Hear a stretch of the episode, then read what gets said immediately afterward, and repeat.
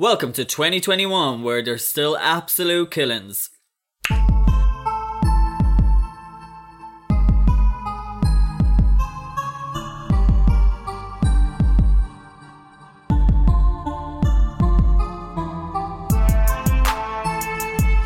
have to tell you something. So, speaking of technology, I read this article, article, this term very loosely, on BuzzFeed yesterday, and it was like uh, this guy, right? So there's this app, this thing you can get. Apparently, this is a thing men do. So it's a chastity thing that they put in their penis. Yes. and it it's like a, cha- a lock. Yes. So it's called chastity lock, lock belt lock, something. Anyway, and there's an app you can use on your phone to control it, and some guy hacked the app. And like locked the chastity thing on like eight dudes. Oh my and- god, I love this man. and blackmailed him and was like, "Your cocks are mine." Word for word, hate that word, but that's what he said. and uh, it was like, "You have to give me money, or I'm not going to unlock your old uh, your old pisser there." what? Are you, what? Yeah. What do you? What did they do? What? what I don't know. And the, but the, the hilarious thing is, they had to ring up someone and go, "Listen, uh, listen, There's no reason. I can't for, come into work." Listen, if you're into that, fair play. But like, there's no reason to get technology involved. They had to get technology involved, so he hacked it. What a genius! I was like, "What's going on in the world?" What a fucking genius. Uh, welcome to episode 30, Oh my god! And it's the first one of 2021. and it is the first one. And of- guess what? 2021 is a shit show. Anybody who thought 21 wasn't going to be a shit show is wrong. okay. It's a shit show. Wait to fucking start the show. Hey, guys. Happy New Year! Hey, guys. I kind Um, of want pizza now. Oh, it's, it's cold. No, I don't need it. Happy New Year. We're back. With a bang. Oh, I don't want to say that. No, not with a bang. down. We're just back in general. We're just back. We've had a nice little. Sorry for the long break. I confused everybody because I said we would be back on the 6th, but I was wrong because we had one final episode for Christmas and then we were taking two weeks off, which would bring it to now. So I'm sorry. That was my Yeah, fault. I lobbied on all of your behalf, She did, and I was like, no. but Emma was not having it. so I apologize. I fucked up. And then I'm sorry for Instagram as well because I was like, we're back tomorrow. And then I was like, it's, it's Monday, it's not Tuesday. yeah, I don't know uh, what this week is happening. I'm so confused about Um, everything. It's, been, it's been a week, lads. Oh, look at your eyelashes. They're so pretty. Sarah's drawing on her uh, iPad Pro, Pro, is that what it's Yes. called? iPad Pro, on her Procreate because she's posh lady. Procreate. But all of drawing my herself. works of art that no one will ever see because I I throw see them 'em. in the bin. I see him. Um. Anyway, me. back to business. How is everyone? How's everybody? Did you have a nice Christmas? Did you have a nice of New? Year's? Some people don't like Christmas, and that's cool. Emma doesn't like Christmas. I had a shit Christmas, but Sarah had a lovely Christmas. I did. I She did have a enjoyed really good herself. Christmas this she had year. a lovely time with her family. Um, I had this was the first year Yeah. that like financially Christmas didn't impact me. That's good. That's always a good thing, I think. Like, and like- so Less stress. I wasn't going into January Yeah.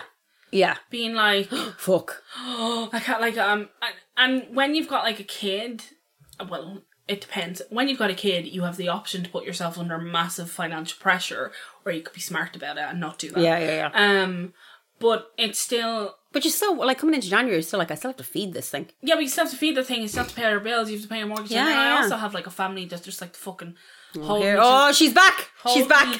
to the fucking wall in January. What's fucking Jan- two days after oh. Christmas? if you got a lot of money until the, like middle Stop. of January? Yeah, two days after Christmas. Yeah. Are you serious? Yeah. We're back, lads. Happy fucking Christmas. We're making shite of. Sarah's family already. We're back. um, but Who um, listens to this out of your family, honestly? who what? Who listens to this out of your family? Uh, Nikita. Chiquita, tell me what's wrong. And There I is actually a Nikita song. I could have just sang that. Oh, Nikita, you will never know. Uh, is anybody else? Um, I think a couple of my cousins. That's alright. They won't tell your mom what you said. Well, my mom said to me today. Oh. My mom was like today. My mom's going through like this happens at the beginning of every year where my mom uh Is she trying? she tries. Okay. So like I, I think my mom's New Year resolution every year is Try to be with like Sarah. try with Sarah. like Come on, Caroline. you can do this. Pull through, Caroline. Come Um, on. and I think I may have started it, and I genuinely didn't mean to start it because I was, I wasn't, I was taking a piss. But it's also the to her? But I don't care. On Christmas Day, Yeah. my sister was going on about like favorites, and my sister was like to my mom, "Sure, I'm your favorite," and my mom was like, "I don't, don't ha-. have She was locked. She said, "I don't have favorites. I don't have And I was like, yes, you do. I was like, Michaela is your favorite, and I was like, ma'am, that's totally fine. I was like, Dad, I'm Dad's Yeah, yeah, favorite. yeah. And then Richie was like, who am I favorite of? And I was like, nobody. Nobody. Um, I was like, that's totally cool. Not Do you think that, she like, took it to heart? I think she, I think she did, but I don't know because in all honesty, I don't know how she remembered anything of Christmas Day. She was Locked. fucking locked. she was dead right. Um, Everybody should get locked on Christmas Day except alcoholics. she's locked. I put up a video of her, um, Nikita singing "WAP" to her. Oh my god, you sent it to me. Yeah, yeah, yeah. Um, she was like, "That's how you get the ring." um, so you know, I had a very, I had a lovely Christmas. That's the most and I had thing. such a nice break from work. Yeah, that's the thing. You need a break. You need the break, lads. The Break from work. The amount of people on my feed, my feed though, my Instagram feed that were like still in work. I feel so bad. Like I was in work, but I was at home, so it wasn't so bad. But like people in retail, oh, people in retail, these are fucking saints. Yeah. God of Almighty, how did they put up with this shout Like, but fair play to. So other than Christmas, yep, it's been two weeks, three weeks, How long has it been? Three weeks. Three weeks. Three weeks, I think. I still haven't taken my tree down. Gotta do that. Emma still has her Christmas tree. That's only small. Um, I took my down before New Year's. Um, so You had enough. it's not even that I had enough. It was just that was the only day me and Graham had off. Off. So it was like, right, let's do this. Let's do this. Um, Let's do this. what have you been up to? Nothing, dude. Working. Here's this cat. My cat's roaring in the background. I'm sorry. Uh, nothing. Absolutely nothing. Have I been doing anything? Nope. Work. Work. Seeing you. Work. Seeing you. Yeah, there's a global Work, pandemic. seeing you. We've gone back into lockdown. Yeah. Full lockdown. Full lockdown, which we all knew was going to happen anyway. Yeah. But it's still shite because it's probably going to be here till March. Well, it's the worst. Wah, It's wah. What are we like the most Weren't we like the most amount of cases per capita the other day? in Europe? In in the world, dude. in the world. Yeah. I was like, what the fuck? Yeah. How bad are we? Yeah. Say in your gaffs. Have you ever seen the episode of Parks and Recreation where the guy who plays Homer is in it? And Leslie Knope goes to the radio station and he's playing like Norwegian lesbian. Yes. throat. I always want to talk like him into the microphone. That's what I always want to do. Whenever I'm here. I always want to be um what's the handsome Dan. handsome Jack. We're so. I want to be like NPR, and you want to be like, it's Cockman and the radio. boo, boo, boo, Colin's gonna have to cut that out. Look He's like, gonna have like that one way up. Yeah. off the fucking mic. Sorry, Colin. Um, uh, storming the Capitol. Stop storming the Capitol. stop. Just everyone, but too many things have happened, and too many things are happening. There's too many things going on. The Capitol. Me and Emma were together. Emma said, "Hey, God, I think Flavio messaged you." Yeah, or something, and I was like, "Hey, Hey, turn on CNN there." storming the Capitol. And I was the like, sorry, Capitol. And then we turned on CNN, and it was just like. Mayhem. And then at one point, I thought there was like they were saying that people were getting shot in in the in the in the in ro- the house, in the house of what is it? I don't know the house of Rep- representatives. the house of cards. The House of Cards. Kevin Spacey was in there shooting people, pushing people out in front of trains. Um, it was absolute fucking insanity. and I was uh, kind of upset. I was it was upset. horrible. And then I was just like, oh, like if this guy rubber bulleted Black Lives Matter protesters, They mace children. to get a picture in front of a church Yep. with a Bible, that he held upside down. Um, If those protesters, he called those people, uh, good people, the best of people. uh, "We love you." We we love, love you. you. Go home. We love you. Yeah. We understand why you're upset. We love you. Go home. yeah, And Um, people are like, he didn't. He didn't mean it like that. How else did he mean it? and If those people were two shades darker, they would there would have been blood spilled on the Capitol steps. Like there is no like I am is watching policemen help these motherfuckers Down down, the the steps. When I tell you they would have got a boot into the back of the head down that step. Insanity. Like obviously there was police officers involved in the whole thing. There Have was 100%. They're already after arresting like five or six of them and two of them have been taken off or on leave.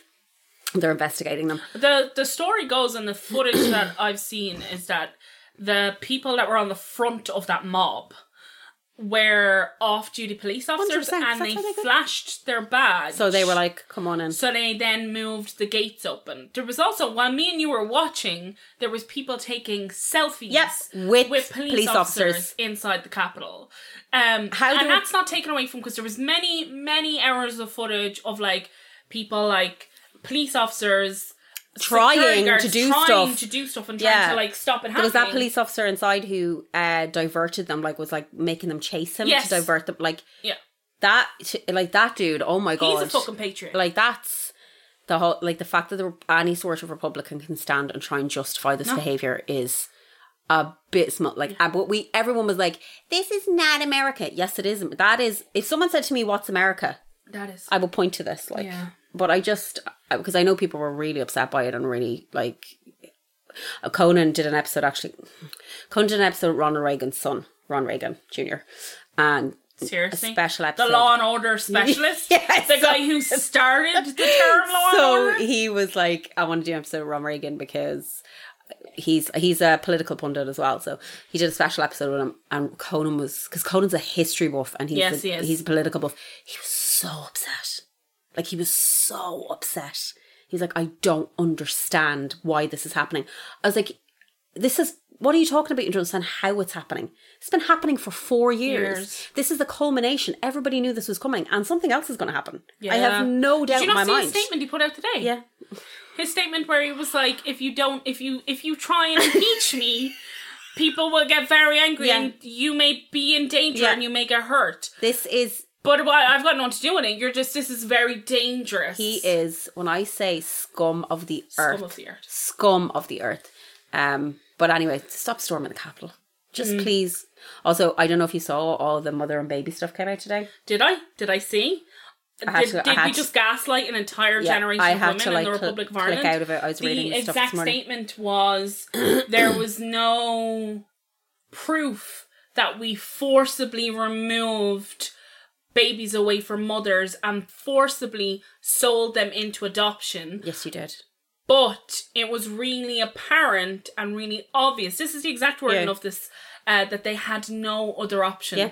That's the fucking like that's that is That's no consent. You took their no children. consent. You took their children. You took their they children. Had no other option. You had an infant mortality rate that Oh, was seventy Sarah. five Oh my God, it was higher fucking crazy. than the national average at the time. And the things that they were dying of. They let these babies. They just die. let them rot. Yes. But did you see that? It was like, because I read, the, I started reading about it and I had to click off because I was like, it's so upsetting. But there was one girl talking about how um, she had her baby for three years Yeah. and then they she had to stand at the window upstairs and watch as they gave her baby away. Yeah. And then that other part that made me was like, where they did um, vaccine testing on the kids. Mm-hmm. And they were like, we did vaccine testing. There's no evidence that any of them were sick from it though. What? They died. What are you fucking talking about? Of course they, of course they got sick. Just when I tell you, just a shadow on this country. Like the way, the world, like to this, I always say this: the world hates women. Women are born into a world where there is a constant struggle, mm-hmm. and me- unfortunately, just in the sense that you are born as a second class citizen, not necessarily in our country, but in other countries, you are born as a second class citizen. There are ba- babies being born in countries like Pakistan and India where men are murdering their daughters because they don't want them Yeah. and nothing is being done about it Yeah. because they're female. That is just that is happening, and I'm not picking Pakistan or India as you know the bad countries. I'm just saying that is happening. And then for the government to be like, you know, it was their, you know, we just they had no option. They did have an option. They were their babies. Yeah. What right have you to tell a woman that they're not allowed to have their child? Also, and the things they did to them. let's talk about the fact that there's not a single, like multiple, multiple women in the thousands were underage, Yeah. Were had been raped Because they're being raped. And- and a lot of times incestually raped. and not a single man Nothing. was held accountable for any of those. As my mother says, the fallen women, that's what they were called, the Yeah. fallen women. Yeah. And she always says, where the fuck were the fallen men? yeah, Like, these, it, we, we hated women.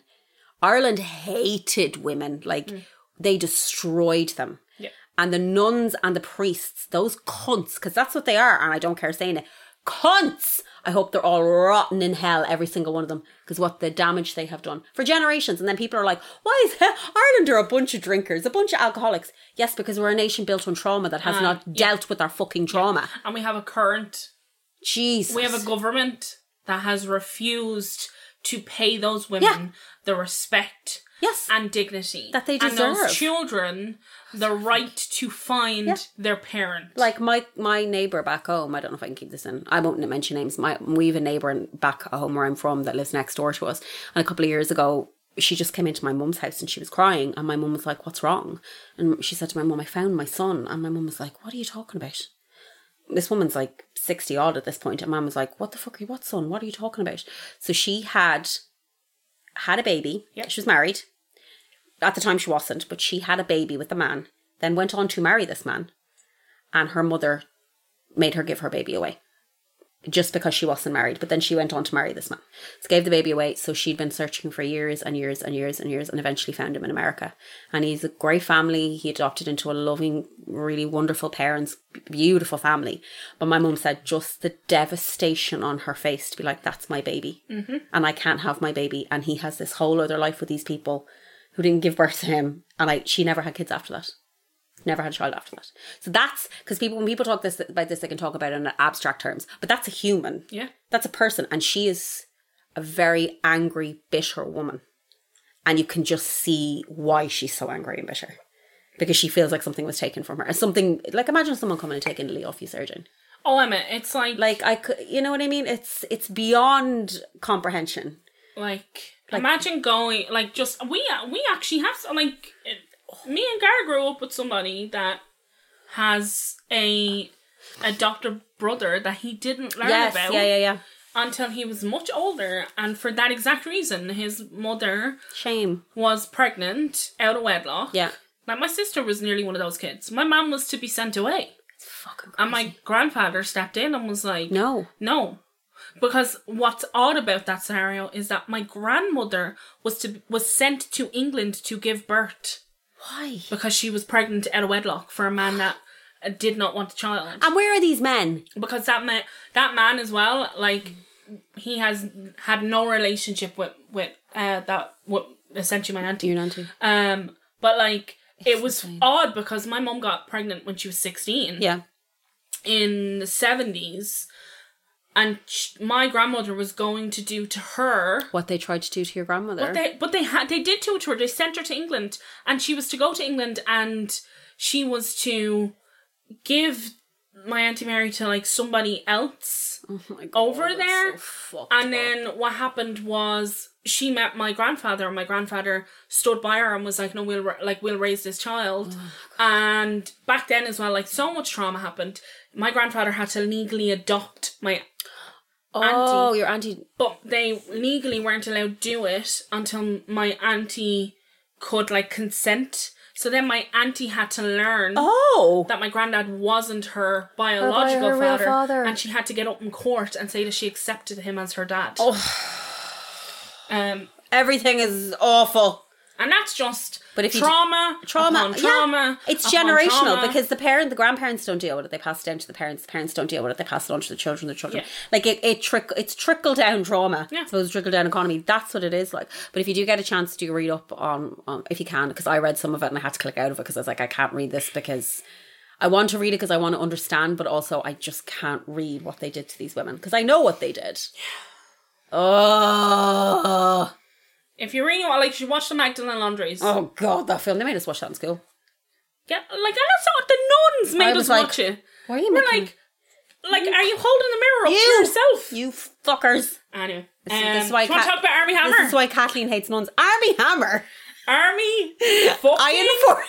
Hammer. I informed Sarah Jane today about Armie Hammer. It was actually really funny. I was like, "Did you hear about Armie Hammer?" And she was like, "Actually, I'm going to read the I message." said- no, I'm going to read the message. that you sent to me."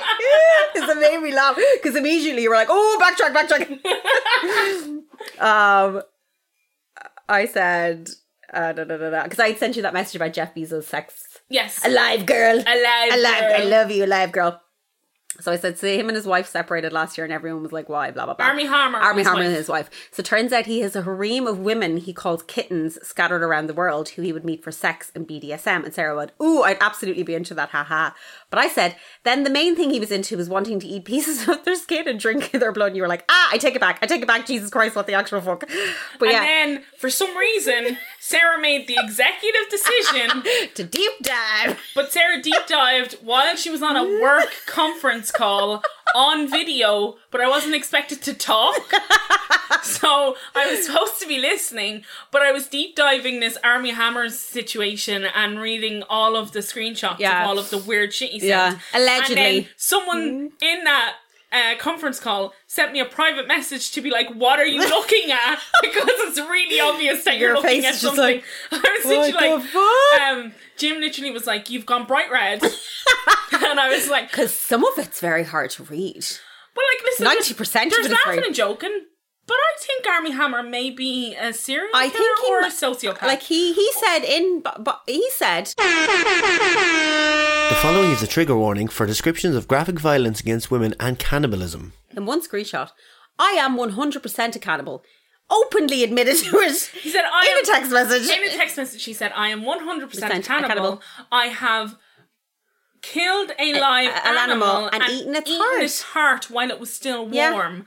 I think about holding your, Your heart. heart. in my hand and how hard it would make me to feel your heart pump in he, my hand. he wanted to have sex with pieces of skin. He also And her wanted brain. to rape women. Yeah, he was mad. It was a lot of rape going and on. And there was a lot of text messages back and forth with women who had agreed to be in these scenarios Yeah. with him who had messaged him to be like you went too far went too far. there was no safe word Yeah. you didn't follow my safe Yeah. word Like and the B- putting up screenshots of the damage he had done to their neck because like BDSM is all them. about like control, not control, all about um making sure you're safe. That's the safety thing about it, where you have to be like there has to be a safety element to this, where we both agree to it. But he just seems to want to like have sex with a skull. I don't.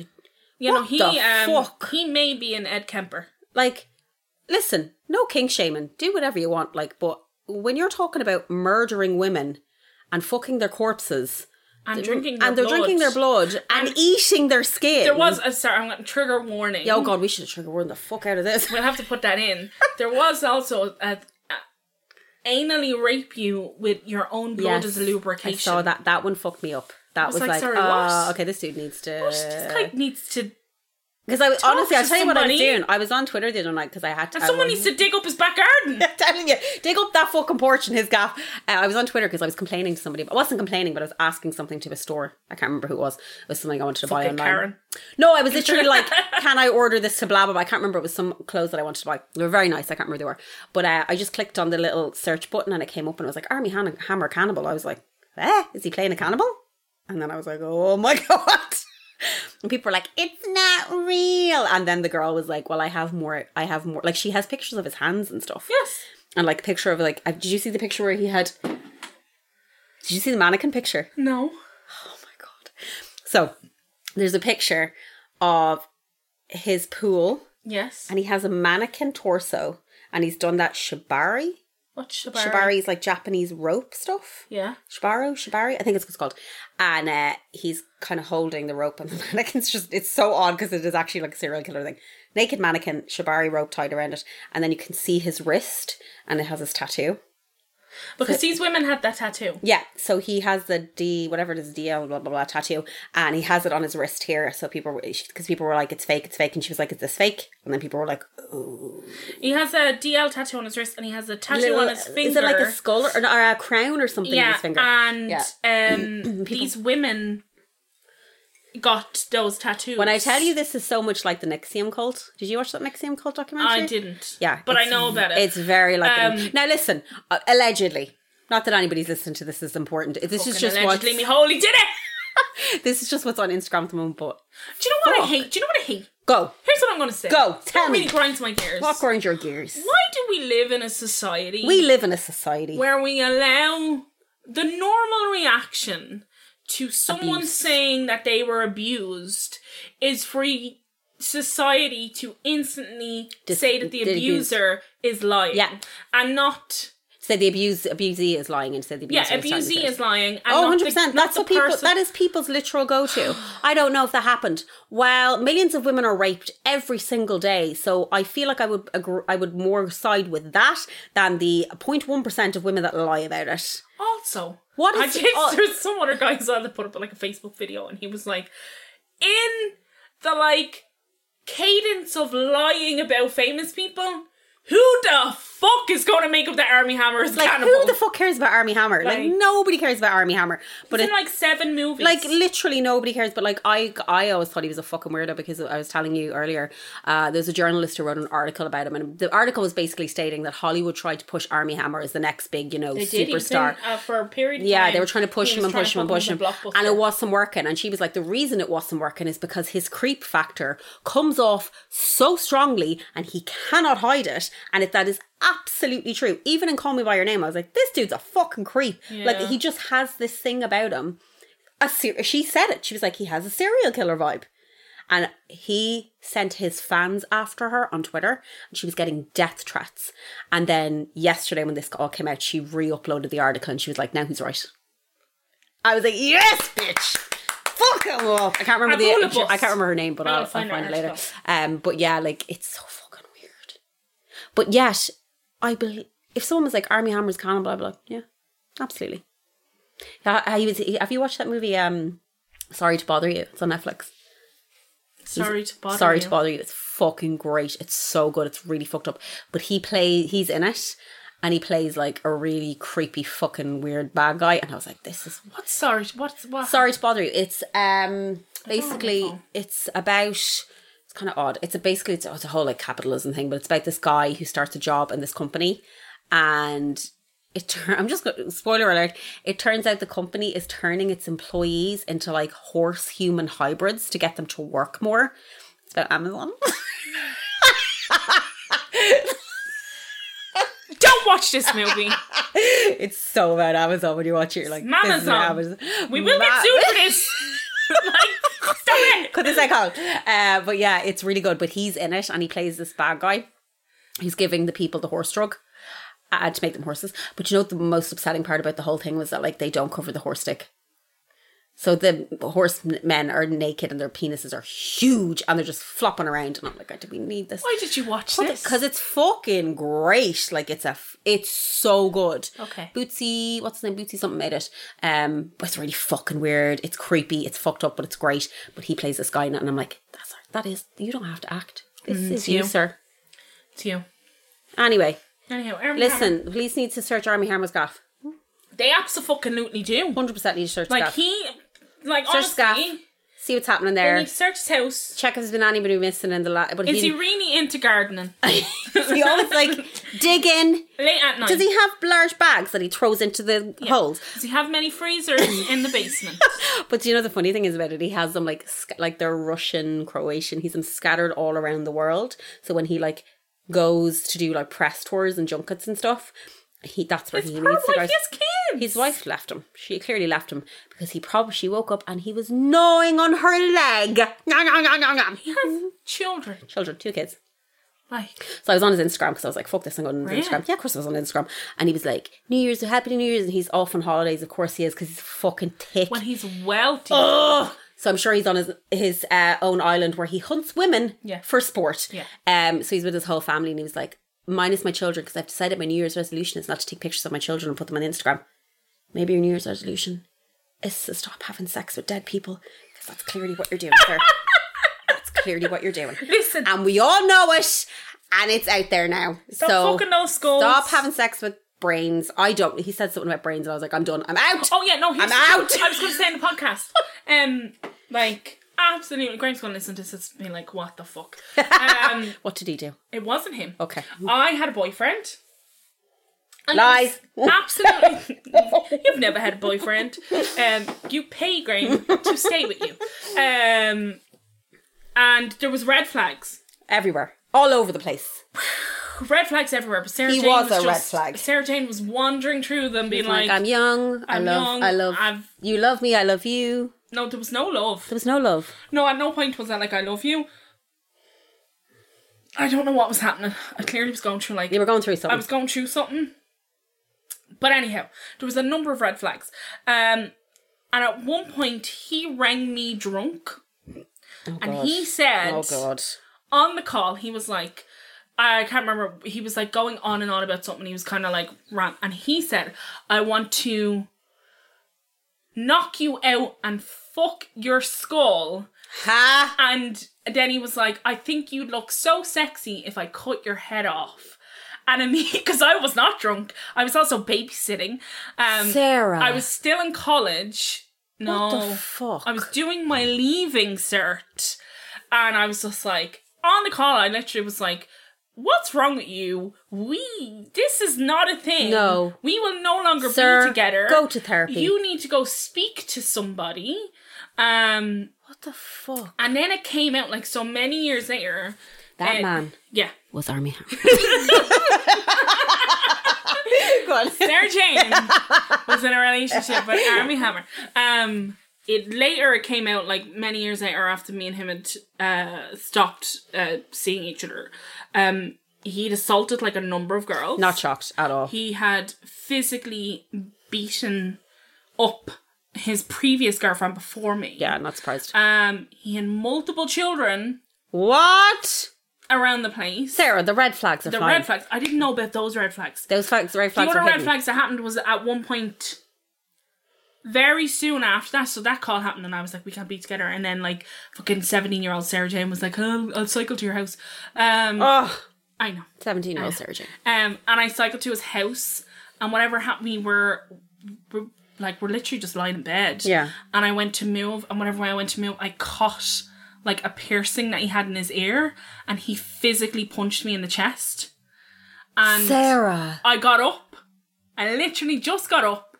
I I remember I like I got I just saw red. Yeah. I got up and I started to like break things in his bedroom and make loads of noise. And I was like, You won't ever fucking touch me again. and he was like, Stop, stop, stop. And I was like, Every because he shared a house. I was like, Everybody will in this house will know what you just did to me. You don't ever get to touch me. And I just got up. I wrecked the house. I wrecked his room. You walked out? I walked, I got my bike and I cycled home, and that was it. I was like, never again. Fuck, dude. Um, That's awful. I'm sorry. But he said that thing, that like that thing of like, I want to cut you and I want to, Yeah. like, that's like, There is- that's not BDSM. No, that's not kink. That's like that's not a kinky thing. That's like I want to hurt. I Hurting, want to really hurt hurting you. women gives me sexual gratification, Yeah. and they're not getting any sexual gratification because they're dead. Yeah. Um, like, Like- BDSM is, and like, I'm not a fucking expert. No, but it, it's not abuse. but it's not. There's a there's a trust there, element. there has to be like Um, you have an to be like, of like, I'm going to let you do this to a point, and then we're going to stop, and I'm going to be okay, and you're going to. be And there's a mutual enjoyment. Yeah. it's not. I want to cut your throat, and then go and eat a pie. Like that's not. You can't. Like that's not. I was actually listening to this thing. I'd uh, love to eat a pie rather than have sex. would you? uh, there was this thing a while ago. This is feminist website that I go on that I cannot fucking remember. I get the name of it, but they did this article about young girls and their understanding of sex. Hmm. So from like the age of like sixteen to like nineteen, and they spoke to these girls that had sexual partners. And I think it was like 85% of them said that when they, these 16, 17, 18, 19 year olds, when they were having sex with boys, the boy, the dudes would try and choke them yeah, that's really common. without asking them yeah. did they enjoy it because they have been taught that if you don't do that it, you're vanilla and you're boring. Yeah. and women aren't meant to enjoy sex. You're meant to be beaten up and made feel like shit. And you're just like a body for a man to use. Yeah. 16 year olds hmm. like it's so fucked up. Oh my god. Everybody stop having sex with men. There you go. Problem solved. Problem solved. Stop having sex with men. I'm, I'm serious. Problem solved. Any housekeeping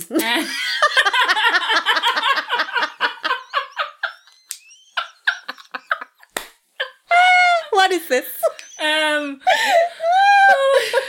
Do you have any housekeeping? housekeeping. Sarah's drawn loads of art for our merchandise. Yeah, I've done some stuff for It's the so merch. pretty.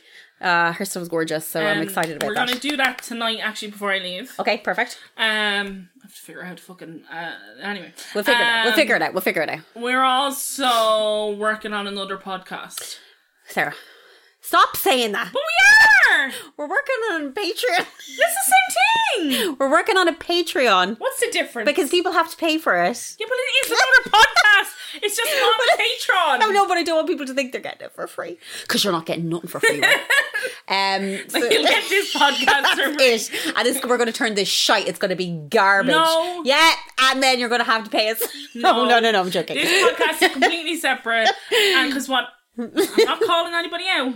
Oh, But when we looked at this Patreon thing, the amount of podcasts, because I, you know how I'm like super unsure of the Patreon. Yeah, me like, too. We're both, like, Emma very have, weirded out by this. Really stumbled upon the Patreon. We don't know what's like- happening. It's not even we don't know what's happening. It's just I don't want to fucking sell anybody short. yeah, and we don't want to give people shit. Yeah. Like, we don't want to be like, And there was oh, a hey, number here's of podcasts that had just like cut all of the bits that they can't keep into the podcast that's for free And put it on and we're like, hey, uh, our podcast content. after dark. It's like, no, motherfucker, that's Yeah. just all the shit that you legally can't say. Yeah, a- we're, do, we're actually like- going to make like a second what do we call it? type of MMI MMI, drive. drive. MMI drive. So once a week, me and Emma are going to go on a drive and talk about a topic. Yes. Uh, the last one we did, Emma spoke about my uncle's penis. Listen. and that's definitely staying in. It's not said it staying in this episode. We've reached out to a company about enamel pins. Yes, we're going to do pins. and so therefore, if you sign up to the Patreon. Um, which we haven't really worked through details of. Yeah. You will get some form of merch. You'll get this additional episode once a week. Yep. And uh, Colin's going to put up all of his amazing videos there. Colin's going to do some stuff for it as well because he's Jesus- fucking hilarious and he makes the best wept. stuff. He makes the best shit. Yes. So we'll be doing that, yeah, but we'll make sure that we put that on the Instagram and everything and the Twitter when it's all up and running and good to go. Yeah, which will be next week. Probably next week, Yeah. yeah. Um. Yeah, yeah, yeah. Anyway. I have no other housekeeping. Um, other than that, I just want to say thanks to everyone because, like, so like, it's incredible. We have not put an episode for three weeks, No, we haven't. and we've had like seventeen thousand downloads Yeah, no, in, a, in a two week period. Thank you very, very much. Um, so We thank really you very, very it. much. All the people that interacted with us on Twitter, All the people that bought Instagram, merch. that bought merch, like you guys So, are so incredible. nice. So sound. Thank you, Um, thank you, thank you, thank you, thank you, thank you. I think Merci you probably beaucoup. all need to go to therapy. This is your therapy. And it's free is. except when we make the Patreon and then you have to pay for the therapy. Attention feminists! Murder Most Irish merchandise available now from teespring.com. Plain boring old teas getting you down? Hey buddy, does your huddy scream fuddy duddy? Spruce up your wardrobe with brand new and improved MMI apparel exclusively from teespring.com. Don't be a mug, buy one of ours. Like to steal things? Conceal your identity at the local shop and go with a kooky face mask. Be the swingin'est crazy bag lady on the block with our organic totes. Murder Most Irish merchandise at teespring.com for all your murder feminist needs. Teespring.com is a third party company. All stock manufacturing, purchases, and refunds are handled exclusively by them. Any queries should be directed to www.teespring.com. Anyhow, Emma has a sixteen page long story to tell. I came back and I was like, we're going to do a long one. I think she's been writing it for three weeks. Also, this has it, this has everything. I'm like Stefan. No, I won't do that joke. Um, so this has a uh, oh god, there's a lot of sexual abuse, grooming, murder, obviously, um, but a lot of abuse towards minors. So just Do you think FYI, you've ever been like potentially groomed? No. Did anyone ever try to groom you? nope. I think I, I give off that air of like Even as a kid? nope. Men just made me very uncomfortable. So I never, I was like, nope. I've never, no one's ever tried to, no one's ever attempted to, which I'm fucking lucky as shit. Like, yeah. I'm incredibly lucky that never happened to me because I'm, that's happened to so many people. So many like 14 year old girls with 22 year old boyfriends. It's like, what the fuck have you got Yeah, common like that, that boyfriend I just spoke about. I was, Was he 17, he was in his like mid 20s. Yeah, like what the fuck is he? Do- what does he have in common with you? Uh, yeah, so just trigger warning because there's a lot of sexual abuse, grooming, awful, horrible things in this, and I just don't want you to be like, listen to this because I was re- as I was doing it, I was like, okay, and it just keeps going. But it's 16 pages It is 16 pages. Okay, so my references. I'm in bibliography. The Irish Independent. There's an article by Fiach Kelly. I've never heard the name Fiach before. Have you not? Fiach, F I A C H. I've heard Fiachra, but not Fiach. I used to uh, hang around with a guy called Fick. Fiach. Uh, and He was they, a musician and a very talented one. Fiach. Yeah. And it's called Life and Death of a Teenager. Uh, Mens Rea, episode 40. Uh, various articles from the Irish Independent, the Irish Examiner, Wikipedia, the Journal, and an article by Abigail Riley. I think I'm saying her name right, and it's called "The Only Person Who Cared for Me" Why are you thinking that you're not saying her name because right? it's not spelled the way Riley is, is spelled in Ireland. We spell it R E I L L Y. She spelled spelled it R I E L E Y, and I don't know if it's Riley or Reilly or Riley. I don't or. I E L E Y. Is that Riley? Yeah, it's Riley. Yeah, because Riley to The me The way is we spell Riley is is not normal. R E I L L Y is Riley. Yeah. How we spell it. So uh, I think that's right. So the only person who cared for her is the name of the article. If you want to read it. Uh, Melissa Mahon was born on the 10th of March 1992 and was the youngest of 10 children. Her parents, Frederick and Mary Mahon, were originally from Sligo but moved to the UK in 1969. So Melissa and her siblings were born in Walthamstow in London. Hang on, is this an Irish story or an It English is, yeah, it's an Irish story. Her parents were Irish. Listen! And they come back to Ireland. Listen! Yeah, right. Walthamstow London and in 2000, Fucking corners cut here. in 2005, at the age of 13, Melissa's parents decided to move back to Ireland, fearing London was too dangerous to raise their children. I know. So, according to the Mens Rea podcast, the family had issues regarding the care of their children, and two of them had been placed on the Child Protection Register in the UK, and three of the children had been in foster care. So it sounds like they just left Yeah. because they were on some radars. They were doing some fucking shit, yeah. So in 2006, the family moved to a house in an estate named Rathbraughan in County Sligo. Mm-hmm. It was here that Melissa's incredibly harrowing story would begin. So Melissa made friends with two girls, also new- newly implanted from the UK, in number 64 Rathbraughan Estate. Samantha Conroy and Heidi McManus were sisters who lived with their fa- father, Ronald McManus. Now, just to let you know, there's a lot of surnames going on here, but there's a reason for it. so the sisters have different surnames for a reason, and the father has two surnames, but that will all be explained forthwith. I won't be able to follow any of this. Listen! I can see you. The ADHD is kicking in. Yeah. So Melissa and her sister Leanna became very close with the girls, spending a lot of time with the McManus household. The girls were around the same age. Uh, so the girl, the two girls that they met were named Heidi and Samantha. Heidi was 14 and, sorry, Heidi was 13 and Samantha was 14, just like Melissa, and enjoyed spending their time together in school and out of school. Samantha and Heidi also had a sister named Shirley. Their father had sole custody and their mother, Lisa Conroy, lived in the UK. So Melissa, Leanna, Heidi, and Samantha began to get in trouble in the local area. First skipping school and then attempting to break into a house like around Jesus. them. Yeah. So the break-in was unsuccessful and the Gardaí spoke to the girls and no charges were pressed. So Leanna, this is Melissa's sister, the girl we're going to talk about, had a falling out with the McManus girls and decided not to spend any more time at their house. But Melissa continued to spend all her free time there. It was during this period, the last few weeks of Melissa's short life, that she began to become very close to Samantha and Heidi's father, Ronald. Mm. So Ronald would bring the girls to football and to the beach to swim. He seemed doting and attentive, and Melissa was drawn to this. But let's talk about Ronald McManus. So Ronald McManus was born in 1964 in the UK. In the 1980s, he moved to London, married, and had a child. The marriage did not last, uh, as good old Ronald decided he wanted to have a relationship with Lisa Conroy, who was the 15 year old babysitter of his infant daughter. Oh. So Lisa and Ronald were together for six years. This is the babysitter of his daughter, and had three daughters: Samantha, Heidi, and Shirley, who we just talked about. Lisa talked, uh, sorry, spoke about being in a children's home when she first met Ronald. She was abused in the home, and Ronald seemed like a knight in shining armor. That's what she said. Because he was abusing her. Yeah, because however, he too was horrendously abusive to Lisa as they began their relationship. So this is from the Mens Rea podcast. Lisa spoke to Gerry Ryan, R.I.P. Aww. and told him Up that the Gerry, up the the. Jer- up the Gerry, and told him that Up the. McManus had raped and assaulted her during each of her pregnancies. She said he was never violent to her children, but she had had enough, and she just left. So when she returned for the girls, he told her she she could not have the children, so he kept the girls. So Lisa said that McManus was not a good father; that he was more interested in going to the gym and taking steroids than taking care of the emotional welfare of his children. The reason McManus moved to Ireland is somewhat odd, but does seem to be indicative of the type of person he was. So Ronald was apparently very anti-drugs, even though he was roided up to the fucking brain. and this brought him into conflict with a local drug dealer, whom Ronald said he was trying to remove from the area. The drug dealer came to Ronald's house, and when Ronald closed the door on his face, the dealer opened fire and shot Ronald's daughter, then aged nine, in the leg.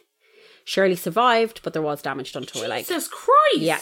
So Ronald gave evidence against the man who shot Shirley, and him and his daughters were placed in witness protection. Ronald could not keep his stupid fucking mouth shut and constantly started rows with his new neighbours where he was kept in the witness protection area. And the family was eventually kicked off the witness protection programme. Oh my Guy's god. fucking thick. So Ronald decided to move the family back to his mother's birthplace in County Sligo. And it was here he took the surname, uh, sorry, he was here he took the surname McManus, which was his mum's maiden name.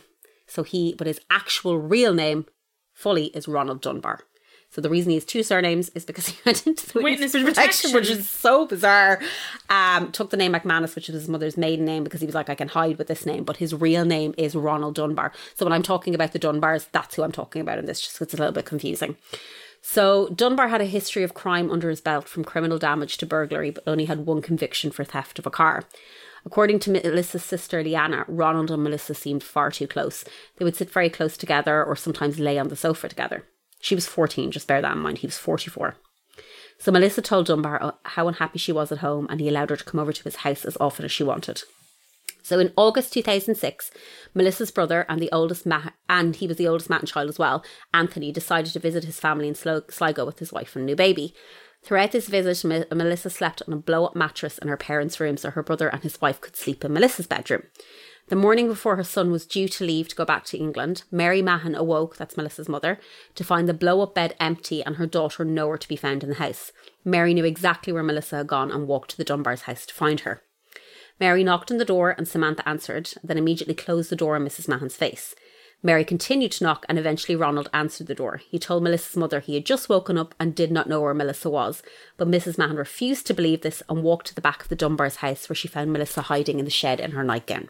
So she obviously climbed out the window in the middle of the night, went to this guy's house, Jesus. and instead of him picking up the phone and ringing her mother and going, listen, your daughter's here, he lied. And this girl was at the back in his shed, like. So Mary confronted her daughter and allegedly hit her in the back as she walked Melissa out of the Dunbars and back to their own house. So on August 4th, Mary Mahon discovered that Melissa was once again missing. So this is like, she keeps doing this. Mary went to the Dunbars house and demanded she see her daughter, but Ronald advised that Melissa was not in their house this time, that he did not know where she was. Mary went home and waited for Melissa to come back, but in the meantime, she rang the Gardaí to let them know that Melissa was missing. So one week later, full week without What? her daughter, Melissa had not returned. So in a panic, she went back to the Dunbars house again, and he, but he told her he still had not seen Melissa a week. a week. Oh, it gets worse. This is an absolute case of people abandoning a child, completely abandoning a child. And what happened to her? It's awful. So, a social worker named Catherine Farley had become involved with Melissa due to her poor attendance in school. With Melissa still missing on August 22nd, she went missing on the 4th. Mary contacted Catherine. When Catherine arrived at the house, Mary told her that she had not seen her daughter Melissa in weeks. Mrs. Farley was Miss Farley was very taken aback and convinced Mary to go back to the Sligo Garda station to speak to them about Melissa. She went one time, was like, "My daughter's One missing." time? One time, yeah. So when they arrived to the station, they told the Gardaí that um, Melissa was still missing. Catherine Farley decided to go to Dunbar's with the Garda. Dunbar told them that he's seen Melissa only once uh, on the third, and had a brief phone conversation with her, but that was it. He was still saying he didn't know where she was. So, in Abigail Riley's piece titled The Only Person Who Cared for Her, she said that, quote, Dunbar was worried about Melissa and would make inquiries to see if she could be found. That Mrs. Farley said that Dunbar's concern was obvious. So she was like, he was concerned, but he's fucking lying.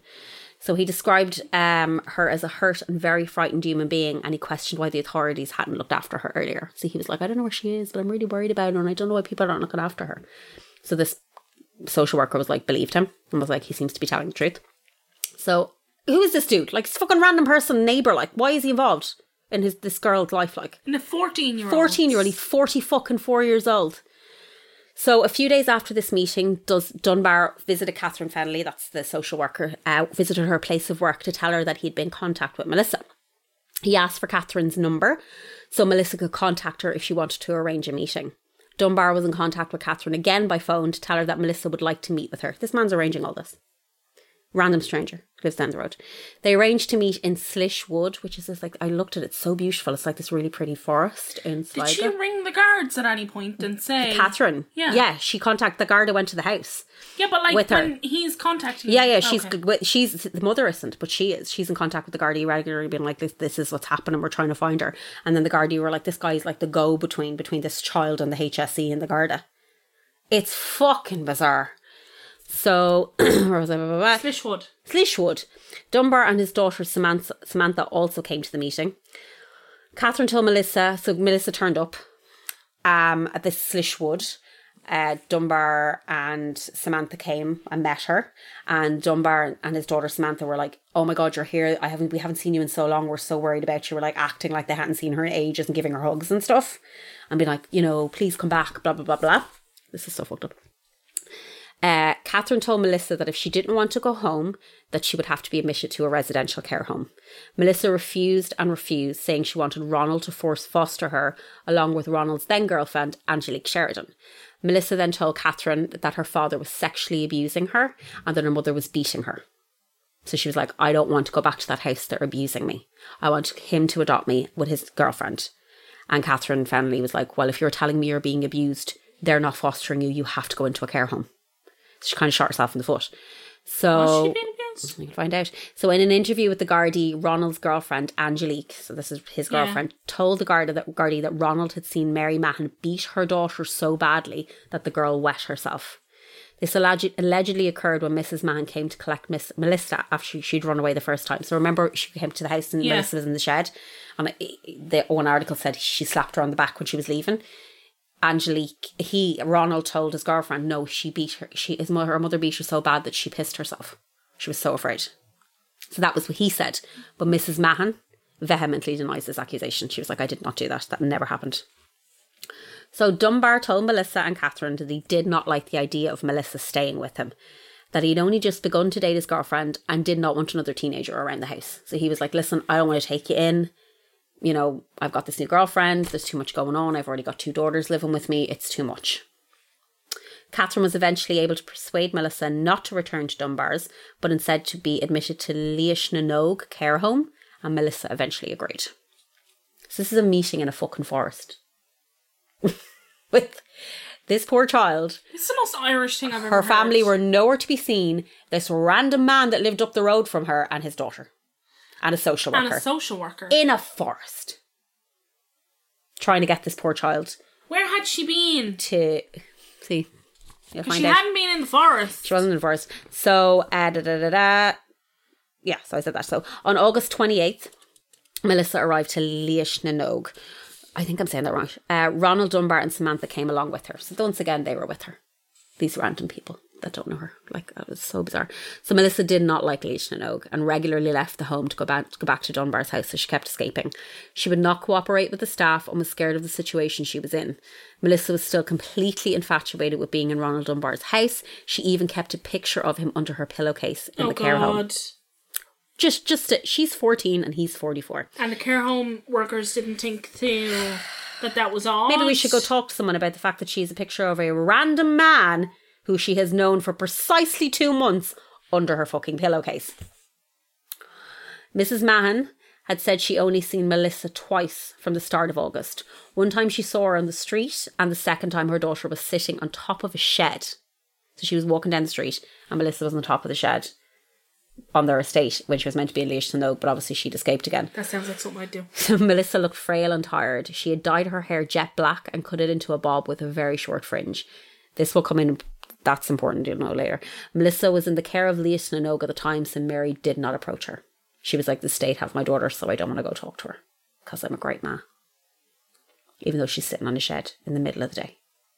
Like, one week before her disappearance, Melissa returned to Dunbar's home. How old is she when she's 14.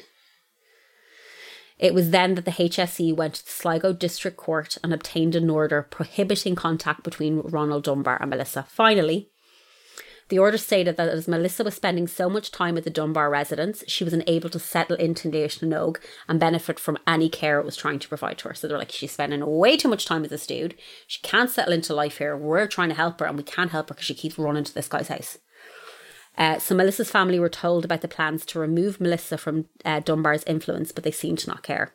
Mary Mahon was incredibly angry about the accusations made toward her husband and stated that Melissa was not welcome to come home. And if she did, she would end up getting beaten by her or another member of the family. So she was like, You told everybody that your dad raped you and you're not welcome in this house. So it's important to note um, that other accusations were made towards Melissa's father by her older siblings whilst they lived in England, but no charges were ever pressed. Yeah, because they fucking left England. Yeah. So, as ex- uh, as expected, Melissa's behaviour worsened. She was cut off from her friends because she wasn't allowed to go to Dunbar's house anymore, and from Ronald, and began to lash out. Leash Minogue decided that it would be better for Melissa to stay with a family in foster care. However, this did not work out either. In The first few hours in foster care, Melissa ran away from the house in her bare feet. She also began to hang out with other teenagers, drinking and abusing solvents. She was like huffing Oh, deodorant. deodorant and shit. On one occasion, the occasion the Gardaí found Melissa in a house in bed with three other boys and one girl. She's fourteen years old. Oh. Upon removing her from the house, this girl, this poor child is so messed up. Upon removing her from the house, Melissa smashed a glass and began cutting herself, telling them she wouldn't go back to foster care. So they eventually calmed her down, brought her back to uh, Leash Minogue. So the following day after this incident, Catherine Farrelly, God bless this woman, because she's the only person that was trying, met up with Melissa. Catherine decided to drive Melissa to Dunnes Stores to buy her some fresh clothes. They stopped in a garage to buy Melissa some food, and when Catherine returned to the car, she saw Melissa on her own mobile phone. Catherine said she heard a man's voice talking to Melissa. So she went, got back to the car, Melissa was on the phone and she was like, some dude was talking to her. So on the 14th of September, Catherine drove, drove them back to Minogue. Catherine uh, and Melissa had decided that they would return to the home for just for the night, and the next day when Melissa would try to make a go with the foster care again. So she's like, "We'll go back to Minogue tonight. We've got your new clothes. You can have a shower, go to sleep tomorrow. We'll try with the foster care home again." She left Melissa in her room to change her clothes, and upon returning to the room, Melissa was not there. She had run away again. So Catherine, Big Catherine began searching for Melissa, and in the meantime, an employee from Leash Minogue called Catherine to let her know that she had seen Melissa dressed in a hoodie and jeans on the main road. And then when she called out to her, uh, Melissa began running and she lost sight of her. And this will be the last time anyone from the HSE saw Melissa. So Catherine immediately called the Gardaí, of course, and asked that someone go to the Dunbar residence and check if Melissa was there. The Gardaí searched the house and they found nothing. Now, it's important to note Ronald Dunbar's house was number 64. Number 63 beside Ronald Dunbar was an empty house. There was no one living there. So that's just important to note. Okay. Because they went to number 64 and checked the house. And there was nobody there. So that, they were like, okay, she's not here. So uh, Ronald Dunbar was really pissed off, really angry, and said that he had not seen Melissa and it was not his responsibility. So he was getting progressively pissed off. He's like, this girl's not my responsibility. Why are you harassing me about this? So Melissa's family would not provide any information to the Gardaí, believing that because Melissa was in the state's care, it was their fault she was missing and they must find her. So the Gardaí said to them, do you could you give us an address in England where you used to live in case she's like hopped the boat and gone back to England? They won't give them anything. Won't give them anything. No. Jesus. So in October, this is it, right? So this is September now, so we're going into October. In October, there were sightings of Melissa, one of which was by her sister Yvonne, who said she saw Melissa in Ronald Dunbar's car. Although people reported various sightings, Melissa was still nowhere to be found. found. So a year after her disappearance, the Gardaí were still no closer to finding her. On January 31st, 2008, Shirley Dunbar, that's Ronald's daughter, his Yeah. oldest daughter, her sister Samantha, they were at home in Shirley's apartment. So Shirley had her own apartment. This is so weird. Shirley was 17. She had a kid and a boyfriend and she had her own apartment, right? And so her sister Samantha came over to hang out with her. And they had, they called, they did like a call to their mum together. And they started having like a screaming argument with their mother over the phone. And the mother was like, yeah, what is wrong with you? Like to Samantha. And Samantha was like, I'll tell you what's wrong with me. And then she just like hung up the phone. So during the argument, Samantha became angry. She hung up the phone, and her mother was like, I'll tell her what's wrong with me, and hung up the phone. And then she turned to Sh- Shirley and she told her that their father, Ronald Dunbar, had murdered Melissa Mahon. So she was like, I'm just telling this, this is after happening. She got like, because her mother kept saying to her, Why are you so angry? What's wrong with you? What's wrong with you? Why are you fucking being a bitch? And she was like, I'm going to tell her what's wrong with me. But just like hung up the phone and said to her sister, This is what's wrong with me. He murdered her. Daddy killed Daddy somebody. killed, Dad killed someone. Like, this is really messed up. So Samantha told Shirley that she returned home, returned home, and noticed Heidi, who was her youngest sister, was acting really strangely. Heidi was sitting in the sitting room crying. So Heidi, a little while earlier, went upstairs to find Ronald, Melissa, and Melissa on the bed. When she asked her father what he was doing, he said, "quote Keeping her sweet." What does that mean? What? He said he was keeping her sweet. Now, that phrase to me, when someone says keeping her sweet, is to be like kind of trying to coax someone into doing something. Yeah. Oh, I'm just keeping them sweet. Like you're being overly nice to try and get something out of them. So he said this to his little girl, and What's then the little girl? that she was 13. Um, and she said Melissa laughed. So Melissa was lying on the bed with him and she laughed. So Heidi went back downstairs because she knew what was going on. She's not fucking stupid. Like They were having sex. they were having sex. So when Samantha, so uh, Samantha came home, um, like saw Heidi and was like, "What's wrong? Why are you crying?" And Heidi was like, "Don't go upstairs." So she immediately went upstairs. So when Samantha went back upstairs, she found Ronald on top of Melissa. Melissa was on the bed wearing a yellow Disney pajama top, black trousers, and socks. Samantha said that Ronald had his hands over Melissa at her neck, so he was like holding her neck. She said Melissa was gasping, was gasping for air and then stopped breathing. Ronald then stood up and left the room. Samantha tried to revive Melissa, but to no avail. She said Ronald arrived back to the room with a sleeping bag, bag, sorry, put Melissa in the sleeping bag, tied it with a man's tie, and he, Samantha, and Heidi put Melissa's body in the boot of the car. Jesus. 13 and a 14 year old. And a dead 14 year old. Upon leaving, uh, oh, sorry, upon hearing all of this, Shirley rang her boyfriend to tell him what had happened. When he arrived home, it was to Shirley, who was hysterically crying, and Samantha in a trance in the corner of the room. He immediately rang the Gardaí and told them that someone needed to come to his home regarding the disappearance of Melissa Mahon. So the Gardaí took the sisters to the Sligo Garda station and took their statements. The next day, uh, so Samantha was now 16. 16 year old Samantha went with the Gardaí to direct them to the River Bonet where Ronald had dumped Melissa's body. This poor child. So on February 11th, after weeks of searching, a member of the Garda subac- subaquatic sorry, team found a jawbone in the riverbank. Imagine finding that. They then found the remains of Melissa Mahon's body, along with a sleeping bag and a man's tie. So Samantha was telling the truth.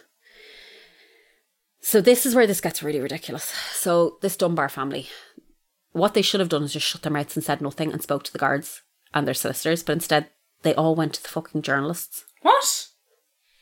Shirley spoke to journalist Paul Williams Paul Williams. and told him that Ronald Dunbar was having a sexual relationship with Melissa Mahon and that Melissa had been pregnant at the time of her murder. That she helped Melissa take the pregnancy test and saw the positive result. But she at the time obviously didn't know that her dad was the father, like. So Ronald himself spoke to various journalists and publications and informed them, them that he was not a sexual predator and that he in fact was the only person that truly cared for Melissa. He also tried to pass on pass any blame towards his daughter Samantha, saying that she'd been violent towards Melissa previously, hitting her over the head with a rock during a camping trip. Ronald also blamed Melissa's family and the HSE for their neglect of Melissa. so he's trying to blame his own daughter. His own daughter, he said she, she did it. He's he's saying she did it. So on April 10, 2008, Ronald Dunbar was arrested uh, for the murder of Melissa Mahon. Upon, upon ac- accessing her mobile records, the Gardaí saw that Melissa had been in direct contact with Dunbar the day before her disappearance and the day of her disappearance. They also discovered that the majority of calls and texts made outwards from uh, Ronald's phone were to 14 year old Melissa, even more than to his girlfriend Angelique Sheridan. So he was texting this child more than he was texting and ringing his own girlfriend. So Ronald told Gardaí that he was being targeted by the press, even though he was going to the fucking press and that he he had done nothing wrong. When the Gardaí asked why Melissa would have been texting him 20 to 40 minutes before she disappeared and if they had a sexual re- relationship, he refused to answer and asked for a solicitor. Crazy. So on April 21st, 2009, Dunbar's case began under Justice Barry White. Barry Justice White. Barry White. I'm sorry. Dunbar was offered free legal aid, and the char- charges brought forward were the mur- were of murder and threats to murder his own daughter. So Samantha had told Gardaí that the fa- her father had threatened her life when she learned when he learned that she called Gardaí. He's been going oh, to fucking kill you, basically. So Dunbar's defence team took the stance of questioning every single detail the Gardaí provided, drawing out the case as much as they could, trying to find like anything that they could, mm. you know. So this is nuts. This is so. The first person called to the stand to speak about Ronald Dunbar was his ex girlfriend Angelique Sheridan. That was the girl that I mentioned earlier. So Sheridan told, oh sorry, Sher- Sheridan and Dunbar dated for six weeks. That was all in two thousand and in this time, Miss Sheridan said that she had noticed some odd things about his relationship with Melissa Mahon. She also admitted that she knew Melissa was hiding in Ronald's house and helped keep her there. Oh. So remember, he was like, oh. "She's not here. I don't know where she is. Yeah. Oh my god, everybody's neglecting this child. Go find her." She was in his house the entire time, and when she wasn't in his house, She was in the she house was in next the door. house next door or in Angelique Sheridan's flat. So Sheridan told the court that Dunbar told her that he had lied to the Mahon family numerous times about the whereabouts of their daughter. The reason be- being he believed she was being abused by her parents and did not want her returning to an abusive household. Bullshit. abusing her. He was abusing her. Angelique then said she became increasingly worried about Melissa's safety, especially her mental health. That she seemed super possessive of Dunbar.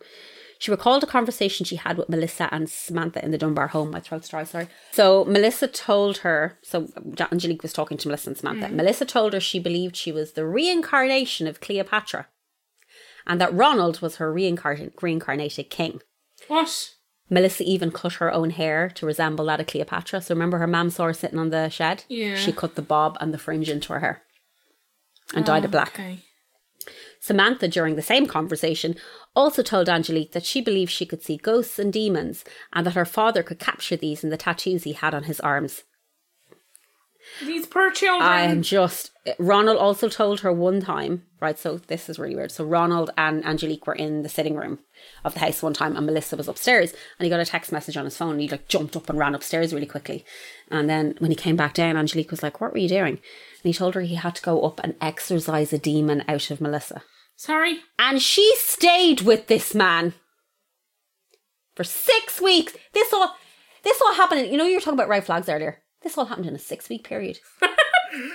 like, I ju- she stayed with him six weeks. Yeah. The first instance out of it, like you're har- you're harboring a child in your house. I am done, sir. I'm calling the police. Yeah. Um, so you D- t- the but for me, it, there doesn't even have to be any abuse. The minute someone said to me, "I just have to exercise a demon," just have to go upstairs, and he she said he jumped up and ran upstairs and came. in. He's like, I was just exercising a demon now, Melissa. yeah, I'd be like, "Grant, All right, do you want to go watch Coronation Street?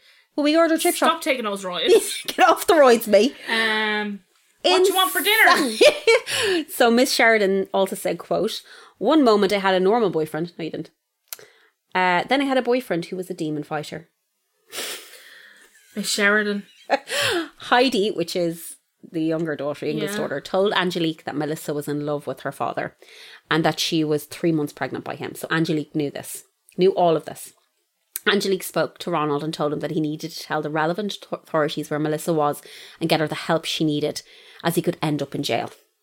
He then told Angelique, quote, if he was going to prison over Melissa, he would kill her, strangle her. So he, told, he said that to Angelique. So Miss Sheridan then decided then decided to end the relationship. Did Not, she not decide to go to the police? not after the exorcism. And say, you know that child like, that you've been knocking yeah. on my partner's door for? Uh, um, she's, in this gaff and she's three months pregnant, and he thinks he can exorcise demons. and she thinks she's Cleopatra. Cleopatra. So she also said she that didn't. I know it's horrific and just it's never ending for this poor kid. She also said that she did not tell the Gardaí as she felt that he would never actually do something like this, and he was just saying it in the heat of the moment. She also said that she was terrified of Ronald and just wanted to remove herself completely from the situation. So another ex-girlfriend of Ronald, I think her name was Lily, I believe, told of his abuse and cruelty towards her. She also told of how Ronald believed there was a new world order coming and he would be king. so Samantha I know. When I was reading it, I was like, "Oh, this is pretty seems pretty cut and dry." As I got further in, I was like, "What the fuck is going on? This guy Do you looks. know what I- oh, this guy looks like a potato." Do you know what I will say? Go, Here's what I will say about this story. go. You've done a good job. um, because generally, Irish murders and crimes. Yeah, or like, are like- he killed her, then he went to prison. Or he that- didn't go to do you prison. see that field over there? that belongs to me. And if you go near that field, And if you think that you're going to take my birthright of that field that's worth twenty pounds, I will end your life. I'll kill you. I'll with stick a grape shovel. in you. Yes, That's usually what they do. Right, and then that's really usually it. Then the guards usually come and fuck it up. Yeah, they're Um, like we just walked through all the scenes there now, and No everything's ruined. No one's going to prison. and we brought him for a uh, pint. Yeah, give your one a sheep, and it's settled. Move on. Um, this one has like, Insanity. but this guy like that's that's really unusual It's and like bizarre. This is more like you know, population. you know, you read those Amer- crazy American cases. That's what this sounds like. Yeah. this sounds like he was j- just trying to start a little cult. I think he was. So Samantha and Heidi, Ronald's two daughters, then took the stand. They actually did it, did it through a video link. They weren't in the court. So Samantha told the court that she knew her father and Melissa were having a sexual uh, affair. She said Melissa had told her she was in love with Ronald, and she also said that Ronald had confirmed it to her. Samantha said that Ronald did everything in his power to hide Melissa, telling her to agree to go to the care home, and that he and Angelique, his girlfriend of four, weeks at this time, would fight to get her out and take her back home to Ronald's house. He said this to her during that meeting, But was still keep. She was still in his gaff. So remember, you were like, "Where was she that entire time?" She was in the house next door his house. and in the house next door. So Samantha told the court that the last day she saw Melissa alive, sorry, uh, Melissa alive, Samantha loaned her the nightgown. So this is the nightgown she was found dead in. It was the next day that Samantha walked into the room and found Dunbar and Melissa in bed, Dunbar choking her. She told how Ronald ordered Heidi and Samantha downstairs and they drove out to the river. Samantha helped Ronald to dispose of the body. Ronald then told them that this would be Daddy's little secret, and if they told anybody, they would be accessories to the murder and he would kill them. He then took his two daughters to his football practice. After doing that, later that night, he bleached uh, bleached his bed and burned all the bedding. Yeah, because he's a fucking evil cunt. Yeah. So Heidi's statement differed slightly, and she told the court that she was deeply swayed by his father and what he was telling her. She said he she did say he murdered Melissa, but like her recollection of what happened in the room was slightly different to what's ha- Samantha. But like she's fucking thirteen years old. 13 years she's old. completely traumatized. She's PTSD. Like she watched her dad choke someone. She's not only that she walked upstairs to find her dad having sex with her best friend, and then goes back upstairs and her best friend's dead, and her dad did it. So, because of the differences in statements from Samantha and Heidi, Dunbar's solicitor stated the, that their evidence should be inadmissible, that if anything, the jury should disregard them. The judge then told Dunbar's solicitor that it was up to the jury to decide what they found true or not. Dunbar's solicitor also told the judge that if anything, this will be manslaughter and not murder. How do these solicitors How do they themselves? sleep at night? How do they sleep at night? And like when I was reading about, because I found like uh case files, there's a crime file, it's called crimefile.com, and it gives like detailed descriptions of what was going on in the court. And he came to court every day, this Dunbar guy, in like a cut off t shirt with his tattoos out and a pair of jeans. He didn't even he didn't even make an attempt to like put himself out to be like a, a functioning member of society. He just looked like a fucking scumbag. Um, and every day he came to court, the case went on for 25 days. He did that. So, 25 days. in closing statements, uh, the state brought forward that this was in fact murder, that he was a controlling 44 year old man with a history of violence and abuse, having an inappropriate sexual affair with a child, which he fucking was. Dunbar's team told the court that Dunbar's history of violence towards women did not automatically mean that he would murder someone. They also asked that the jury disregard Samantha and Heidi's statements as they were not concise and very confused. They also said that given the nature of Melissa's death, both daughters could be seen as accessories to the murder. So They were how old? 13, 14, 13 and 16. Accessories to murder. Yeah, they were children. So Mary Mahon, who is Melissa's mother, wait to hear this. Barry White was taking no shy. So Mary Mahon asked if she could read a victim impact statement. This Did he tell her no? mum. Justice White believed this statement would be disingenuous, as having spoken to Gardaí regarding the Mahons' involvement in finding their daughter, the Gardaí advised that Mah- the Mahons had drip fed information about the potential whereabouts of their 14 year old daughter and were of no real help. Mrs. Mahon was incensed by this and stated later, quote, I've got one thing to say and one thing only. From day one, I reported that Ronald Dunbar had my daughter. She never left Sligo since the day she came here. Apparently, the judge reckons that I didn't tell, but I did. I'm absolutely fuming. So the judge was like, Why are you reading this? It means nothing. You didn't bother your whole. And not even that, but like if you get an if if this is you getting an opportunity to talk, Yeah. it should and you have nothing to hide. Yeah. Then it shouldn't be about you trying to cover your arse Yeah. and what you apparently did do. Yeah. It should be about the fact that your fourteen year old daughter Dead. was Groomed. groomed, sexually assaulted, Yeah. raped, Yeah. became pregnant, Yeah. and then violently murdered. Yeah. And Her body was then stuffed into a sleeping bag thrown in a by two children Ugh. and then put into a river. But the only thing you have to say is that you did everything you were supposed to Yeah. do. And only that, wait to hear the statement. So Mary Mahon's statement was still read by her solicitor to the court, and she stated that their lives were completely ruined, that Melissa was their baby, and they will never recover. She also managed to mention that she had tried to commit suicide, and blah blah blah blah. So she made it. She completely made it about herself. Like, Completely made it about herself. Like, so twenty five days after the trial started, the jury returned a verdict of manslaughter. sorry? Justice White passed down a life sentence stating that Dunbar had preyed upon a teenager's vulnerability. Dunbar showed no emotion as the sentence was read to him. So this is from RTE.ie. Justice White said that the 44 year old disposed of her body in a manner not befitting an animal after taking her life. Quote, it was not done in panic, but a calculated and deliberate manner, unquote. So because the cause of death, this is why it was manslaughter, could not be established due to Melissa's body being left to the elements for 18 months. Justice White said this is the single reason he's being charged with manslaughter and not murder. So they couldn't tell how she was killed because her body was completely destroyed. Mm. So he was like, we can't say this is murder because we can't tell, which is fucking, but anyway. So, also from just from RTE.ie, uh, Justice White said throughout the trial, Dunbar was disdainful, scornful, unboarding, and bordering on contemptuous of his surroundings. He said there was no mitigating factors and that Dunbar had never apologised or shown any remorse. Sure, why would he? He's the king of the new world. King of New World. What is Cleopatra? By his side. So Ronald Dunbar was sentenced to 20 years in jail, the longest manslaughter sentence ever passed down in Irish criminal history. So there's still more. Oh god. So in October 2020, just gone, Dunbar lodged an appeal. I read the entire, you can read the entire appeal online. I didn't know this. You can read people's appeals online. So I read the entire appeal. Yeah, he's a fucking idiot. Dunbar lodged an appeal to have his sentence overturned. Dunbar argued that his sentence was unduly severe and that his two daughters could not be taken serious as credible witnesses. He also stated that Judge White held an unfair bias against him. Why? So Judge White was like, the fucking state you! why was there an unfair bias? Because he said the judge didn't like him because he didn't dress the way he should have dressed. So therefore, he was going to put him in Did the jail make any, regardless. did the judge make any commentary on He said he looked state. Did he? He said he was disdainful, scornful, and bordering and contemptuous of his surroundings. And he was like, "You didn't even put a fucking suit on you." Yeah. Oh, did he say this? Yeah, yeah, yeah. He was like, "Why are you coming to court every day? Dressed like why are you turning up in a pair in a baseball cap and a pair of shorts? Hair short. Pair of shorts and a baseball cap and a cut off t shirt showing his his muscles. He's mad into himself, like, and the fucking state of him. Bet down.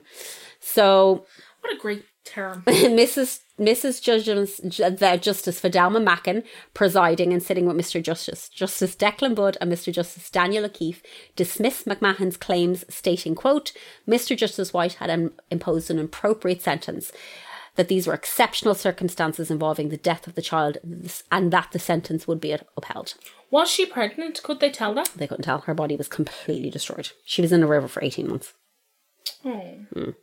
So in May 2012, Heidi, who now took her mother's maiden name of Conroy, so she was Heidi Dunbar, but now she took her mother's maiden name, whose anonymity had been upheld by the court. So the entire time this was going on, nobody knew Heidi's name, came forward to tell the press that her father, Ronald Dunbar, had been sexually abusing her from the age of eight. Oh. Heidi, aged 19 at the time, came forward as she was angry at claims that her father may be innocent. Heidi states that she was repeatedly savagely raped by her father up until the time of his incarceration. She said she felt brainwashed by him, um, that she herself had thought she could save him for prison, from prison. So she at one point was like, I don't want daddy to go to jail. I'm going to take the fall for this, blah, blah, blah, blah. He had like fucked with her head so badly. Oh my god. So Heidi spoke about the guilt she felt at introducing Melissa to her father Oh, quote Heidi. this is awful she was my friend and he took her off me not only abusing her and whatever he was doing but killing her i saw her dying and i saw lots of things i shouldn't have seen but i loved her she was my friend Oh. Heidi also said she would not let her father ruin the rest of her life quote some people in sligo say i don't have a life that i don't have a future but they are wrong. I do have a life and i will have a future. I will make whatever happened to me the bad situation better. So Samantha, Heidi's sister, also told the court of how Ronald sexually abused and raped her too. Um, Dunbar received 15 years for the rape and sexual assault of his daughter Heidi, Oh, aren't they amazing? incredible girls, and a further 10 years for the rape and sexual assault of Me- of. Samantha. I know it's horrific. Today, the other day when I was doing it, I was like, Oh. I can't deal with this because Aren't they so brave? so brave. Like Like he's behind bars. babies. They were ki- they were ch- like when I was thinking when I was thirteen, I was like, how were they dealing? Like Oh. the fact that their dad was a, was raping them, and then And they they had they nobody. nobody, and then they brought their fourteen year old friend into the house, and he starts raping her because that was rape because she was a child. So um. Yeah, so he got a 15 years on top of his sentence and another 10 years. So hopefully So he'll just in, rot and die in jail. But also, I just wanted to mention Heidi uh, there was this article, I think it was in the Irish Times a while ago, about girls who were victims of rape by their fathers, trying to get a law passed that mothers who knew about it and didn't do anything could serve jail time. Okay. So Heidi basically was part of that article and was saying like her mother knew what was happening um and that she didn't do anything and I was trying to find like where where did anybody say anything about this or anything come of this so remember when I told you Samantha and uh, Shirley were on the phone having a screaming argument with their mother and then this is when, when it all came out so Samantha's boyfriend told the Gardaí that when he when they came back into when he came back into the house after this argument had happened they rang their mother again and the mother said to Samantha, I hope Dunbar rapes you again, and hung up the phone. So she knew the father of the, her children Oh was my raping her daughters and did nothing. And then she was on the Gerry Ryan show being like, he abused me. And he was raping your children and you knew and you did nothing. And you wished it upon them. And you wished it upon your daughter. So, where there's no hope, there's no hope for those children. And that was the worst part when I was reading it. I was like, three children's lives, four or five children's lives completely irreparably damaged. Done. There's like, I'm so glad Heidi was like, I'm going to have a life and I'm going to have a future and I'm going to do these things that I want to do. And, but just like, they're so damaged. I- It's a horrible story, and I know it's a really horrible story to come back with. But I was just, Well, I had- all horrible I know, stories. but I had another one planned, and then I found this, and I was looking at something the other day, and I was like, I've actually never heard of this. I never heard of and this And it didn't happen that long ago. And like he only tried to get his sentence Get revoked this- last yeah. year. So I was like, what the fuck? There's there's a lot of pieces about it online. Like there's a lot of stuff about it online because she was so young, she was so little. But um also because the entire family went to the press. Entire family went Yeah, to the looking press for a payday. looking for a payday. And I was like, why do why are you doing this? Is not what you do. You you go through the courts to try and figure this out. But also, Melissa Mahon's family should be fucking ashamed of themselves. And I'm sorry, I, her mother. Like I understand Melissa was a difficult child, but she was suffering. How can you not look at that child and know that she's not that she's suffering? Like But even like I'm, and I'm not comparing my like upbringing. no, no, no, I know, you know, I know, I circumstances know, I to know, this, I know. But I've been in situations in a situation. In situations. Yeah, where I've seen a family member that had been not forcibly removed, but had that had removed themselves from our lives. yeah, and seen because it was like someone immediate to me. yeah, and seeing my parents do, and that person was really difficult. Yeah, and brought loads of problems. yeah, and was an, a massive impact on our lives, a massive impact on my mom's Yeah. life and my dad's life. yeah, And my parents did everything yeah. because they were that was their That's child. their kid. No matter how difficult it was, Yeah. no matter how many awful things they did They just kept trying, to try get them back.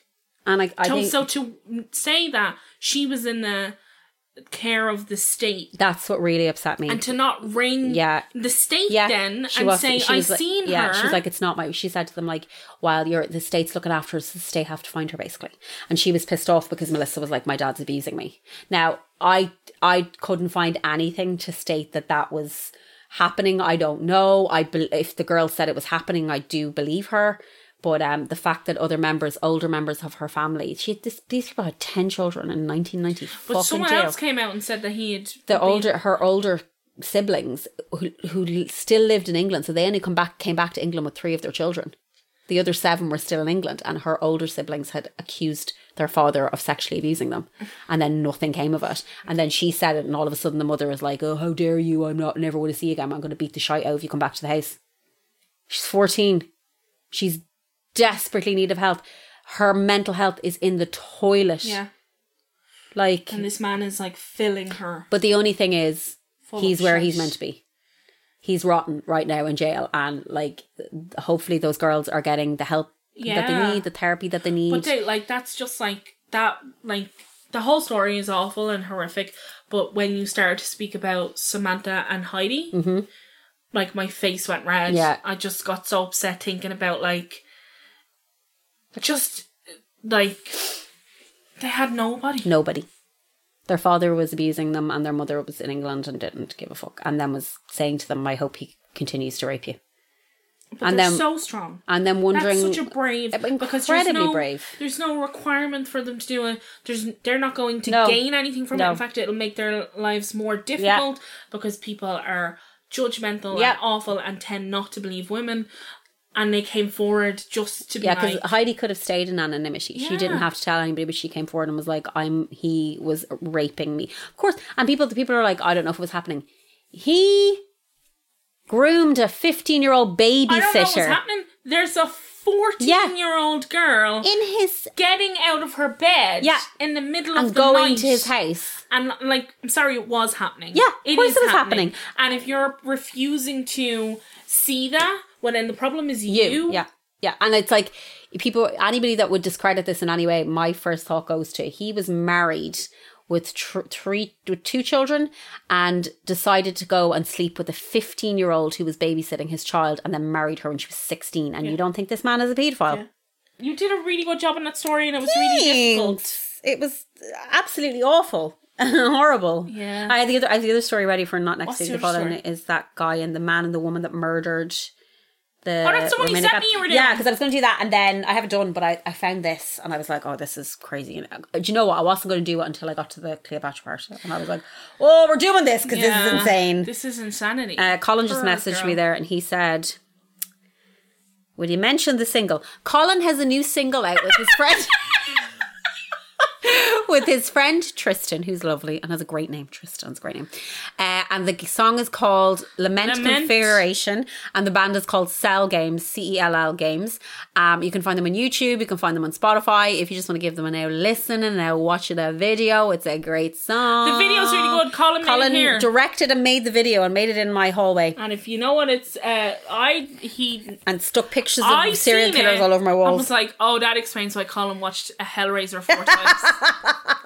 it's like So- that explains Colin's Hellraiser phase. Does his little Hellraiser But yeah, it's a great song and he deserves it because he's he's very talented and Colin Tristan, is so talented. Tristan is so good. incredibly And talented as well. really talented. He's you know- really good. Do you know what? I thought Tristan was Steve when the first time I saw him. Wait, I tell you, Gar messaged me this morning out of nowhere. Gar doesn't have social media and was like, I heard Colin's song on the radio last night.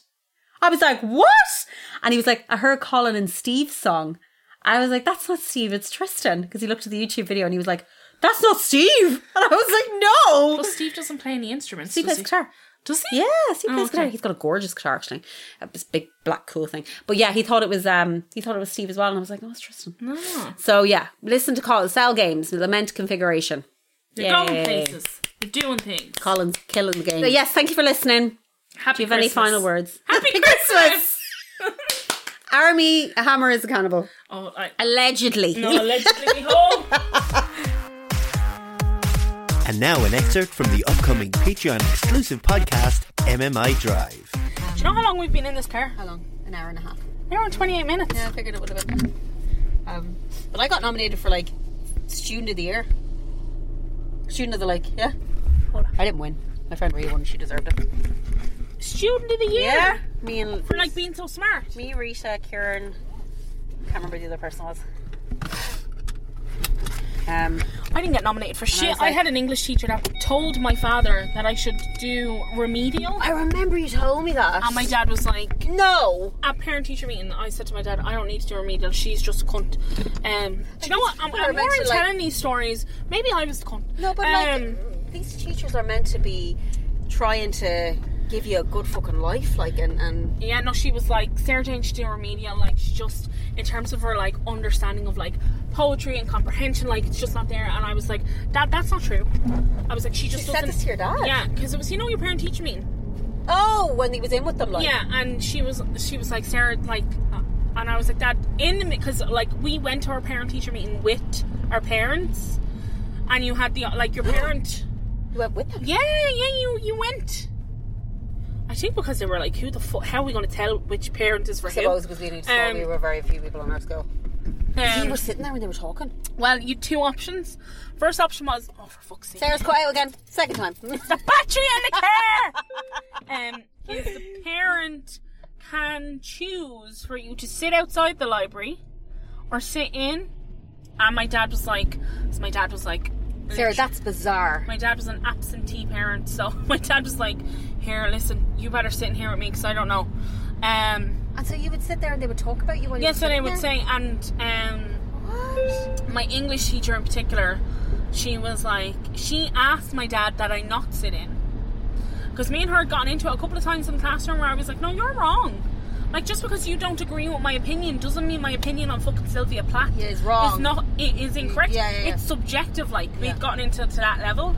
Anyway, um, she asked that I not be allowed to sit in, and my dad was like, "No, she's going to sit in."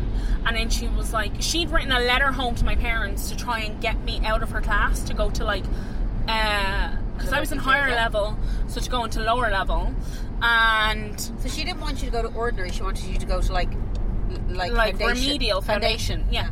Um, and my dad was like, Sarah, like my dad was like, she absolutely does not need to go to foundation No. level. And Not she there's anything like, wrong with anybody that's in foundation. No, level, there's nothing like, wrong with that at all. To be doing that. Um, my dad was like, no, I don't agree. And then he was like, actually, we'll just get Sarah. And then I came in and I was like, hello, you curly haired cunt. old bitch. Um, she wasn't old; she was really young. Um, and she was a singer and also an English teacher. And she like really fancied my dad because he was a musician. Oh, that's so weird. And she knew my dad's like work.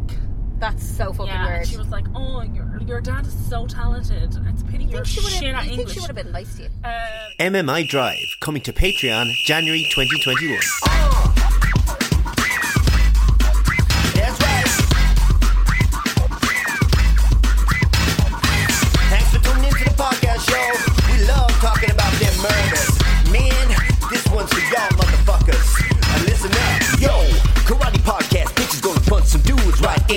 Has ever seen a feminist get down? Slam and jam into the fuckman sound. Yeah, everybody let's move. Emma's in the house with the two cats grooves. Sarah's got a kid and a couple of pooches. And when it comes to murder, these bitches ain't toothless. Fuck man, you know we ain't playing. Fellas need to hear what the ladies